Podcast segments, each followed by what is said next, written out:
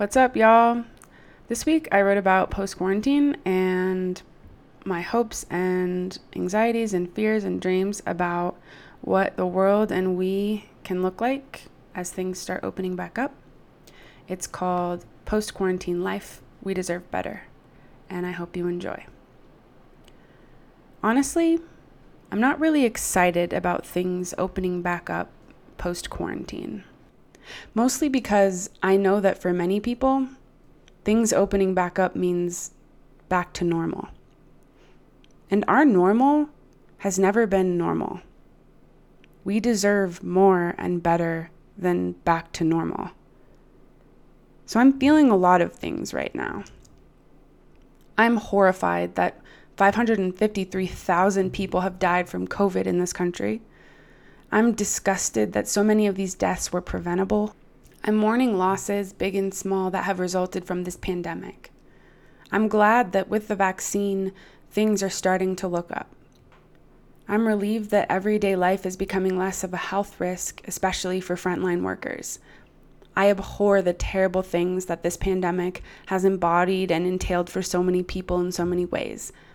I want all of that to end. I'm excited for all of that to end. And I'm also acutely aware of all the things this pandemic has not caused, all the things this pandemic has not manifested, all the things this pandemic has just uncovered and unearthed. Some things about this pandemic have had less to do with a change in what is happening and everything to do with the change in how and that we perceive what is happening. The past year has sparked so many more people to ask questions about our way of living and being. Questions like, how could local governments so blatantly value profit over people? And the answer is not new. These same local governments have always valued profit over people. The signs have been everywhere for decades. These same local governments have been treating people experiencing homelessness like trash outside of businesses, have been sweeping, abusing, and criminalizing human beings in the name of empty sidewalks and a clear path to profit. People are asking questions like, how did billionaires become $1.1 trillion richer, 40% richer, during a global pandemic? The answer has always been, capitalism works for the rich, who get richer by violently exploiting people and situations in the never-ending quest for more. People are asking questions like, how could so many people be so skeptical and dismissive of scientific facts, so self-interested that trivial personal liberties such as not wearing a cloth over nose and mouth were chosen over saving each other's lives?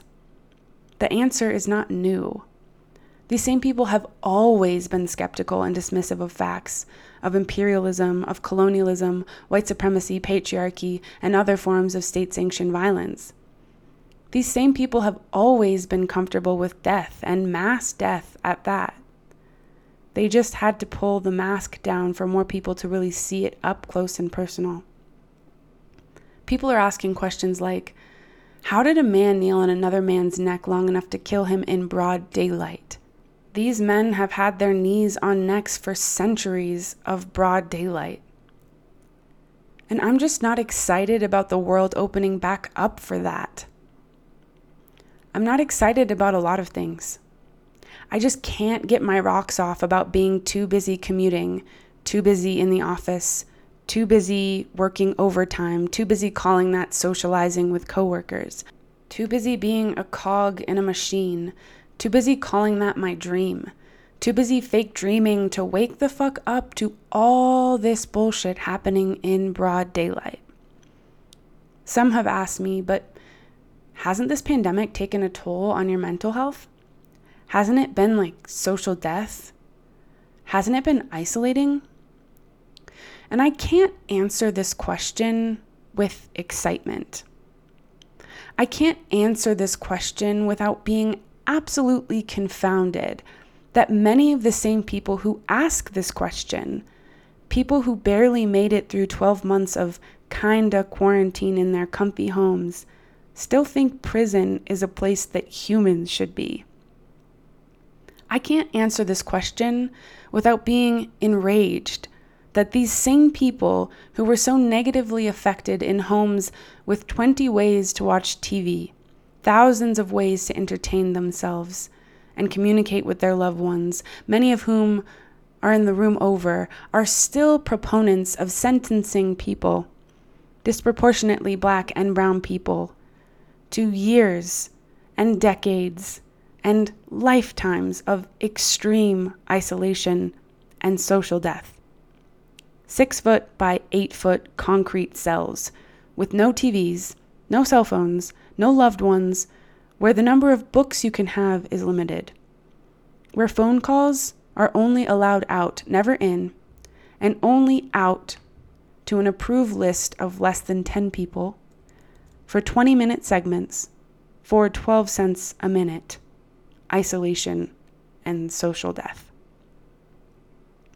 I can't stand this question because I know that when the world opens back up for us, we can so easily forget about how the world will never open back up for 2.3 million people in this country.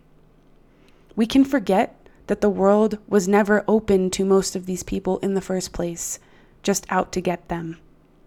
We can forget how many of these imprisoned people have never had the stable homes and fresh air that so many of us were so oppressed by for 12 months. We can forget that quarantine feeling that could have grown into an understanding. When the world opens back up for us, we can pretend again that there is a clear line in the sand that divides us, the good people, the free people, from them, the bad people, the people that belong in cages. When things open back up for us, we can forget the black codes and the prison industrial complex. We can pretend again that good people and bad people is not coded racist language. We can forget again that prison is the mutation of slavery.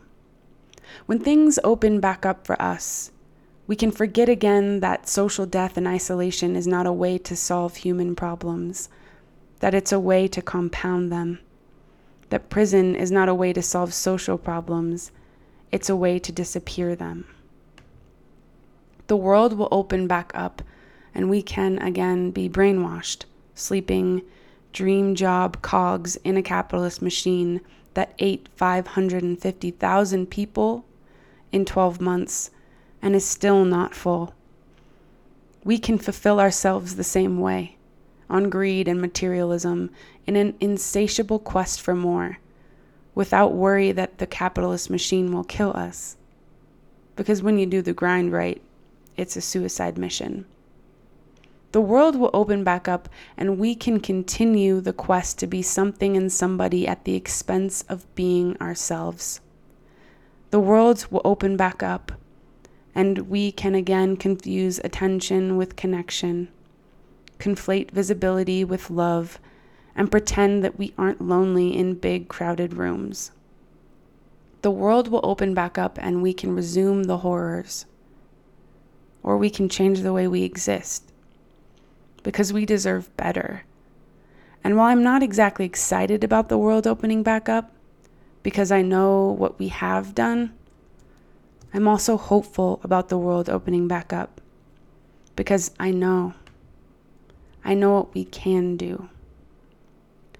As we move into the next months and years, as COVID begins to show mostly in our rear views, I do hope some things stay the same. I hope some things change too, and mostly I hope they don't change back to the way that they were. Just as we should mourn and celebrate life and death, I think we should both mourn and celebrate the things that the past year has brought us. There were a lot of things I liked about the past year. Here's a list. I like the way people have been asking me how I am and have really wanted to know the answers, have had time and stayed to hear the answers, have been okay with different answers, have related, have been vulnerable. I like cherishing and feeling cherished, especially in acts and states of vulnerability. I like the small gatherings where we can hear each other, where it matters what I have to say and how well I listen, not just what I have on or how well I can perform a party. I like how people have been seeking each other.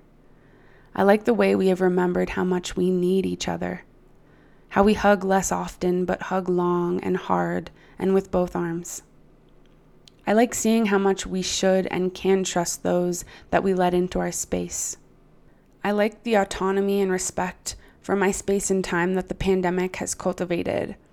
I like how this pandemic has exposed that my decisions about how I inhabit space and time, what and who I engage with, have to do with both wanting and needing. I like how people have been able to see more that a decision not to go to a thing or be with people doesn't mean I love and want the people or the thing any less. Sometimes it just means I need space and time for different. I like how this pandemic has allowed me to feel less obligated to perform social engagement for others, more entitled to be my true self, and more able to connect from that authentic place of meanness. I like how this pandemic has eased my anxieties about keeping up in order to fit in.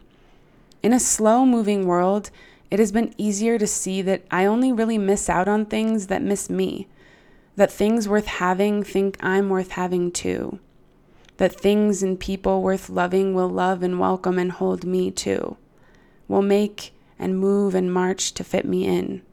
Always. Always. I'm grateful that people recognized my long-withstanding interest and knowledge in some facets of truth and justice and encouraged me to open my mouth, despite my long-withstanding fear. I like using my voice for truth and justice. I like that truth and justice is being heard and listened to.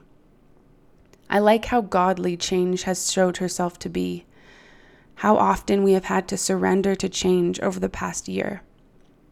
I like how the pandemic has challenged me to stay in right relationship with change and stray from dehumanizing, fearful, colonialist, capitalist, white supremacist, patriarchal tendencies of trying to dominate, retain control, remain unchanging, attain permanence, to be anything other than what I am, a living, changing organism that is part of a living, changing ecosystem. I like how all these changes have reminded me that I too can shape change, that things can change, that we will change, that we must. All that you touch, you change. All that you change changes you. The only lasting truth is change. God is change. Beware, God exists to shape and to be shaped. Octavia Butler. I like the way quarantine has challenged me to distinguish between busyness and abundance, between business and pleasure, between a crowded room and a full one, between filling myself and feeling fulfilled. I like how people are more accepting of being human during a workday, doing human things during a workday, not feeling like being human is a constant possibility of being fired. I like my family time, time that is mine to spend with loved ones of all kind. I like not having to be perceived all day, every day. I like being able to mute my video.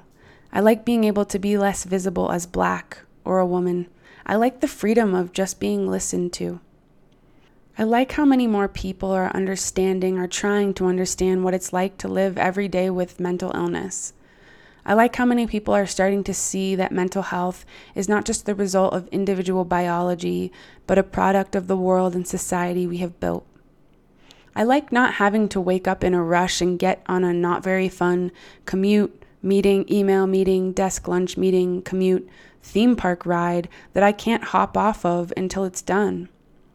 I like being able to pause and pivot and sometimes stop when I'm done. I like having autonomy over my body, being able to relieve myself or go for a walk or eat or hug my family member in the middle of the day without capitalist surveillance disguised as supervision.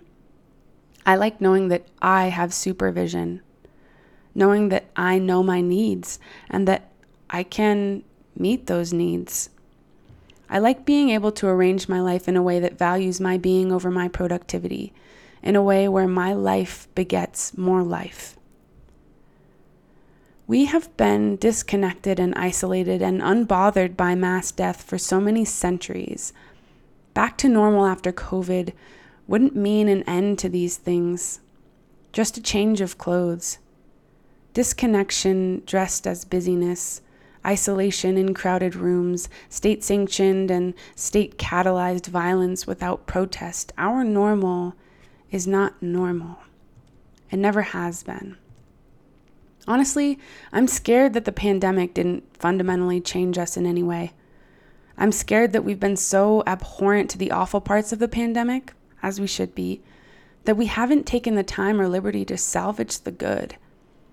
And although I'm scared, I'm also hopeful. I hope that the world will open back up and people's minds and ears and eyes won't close.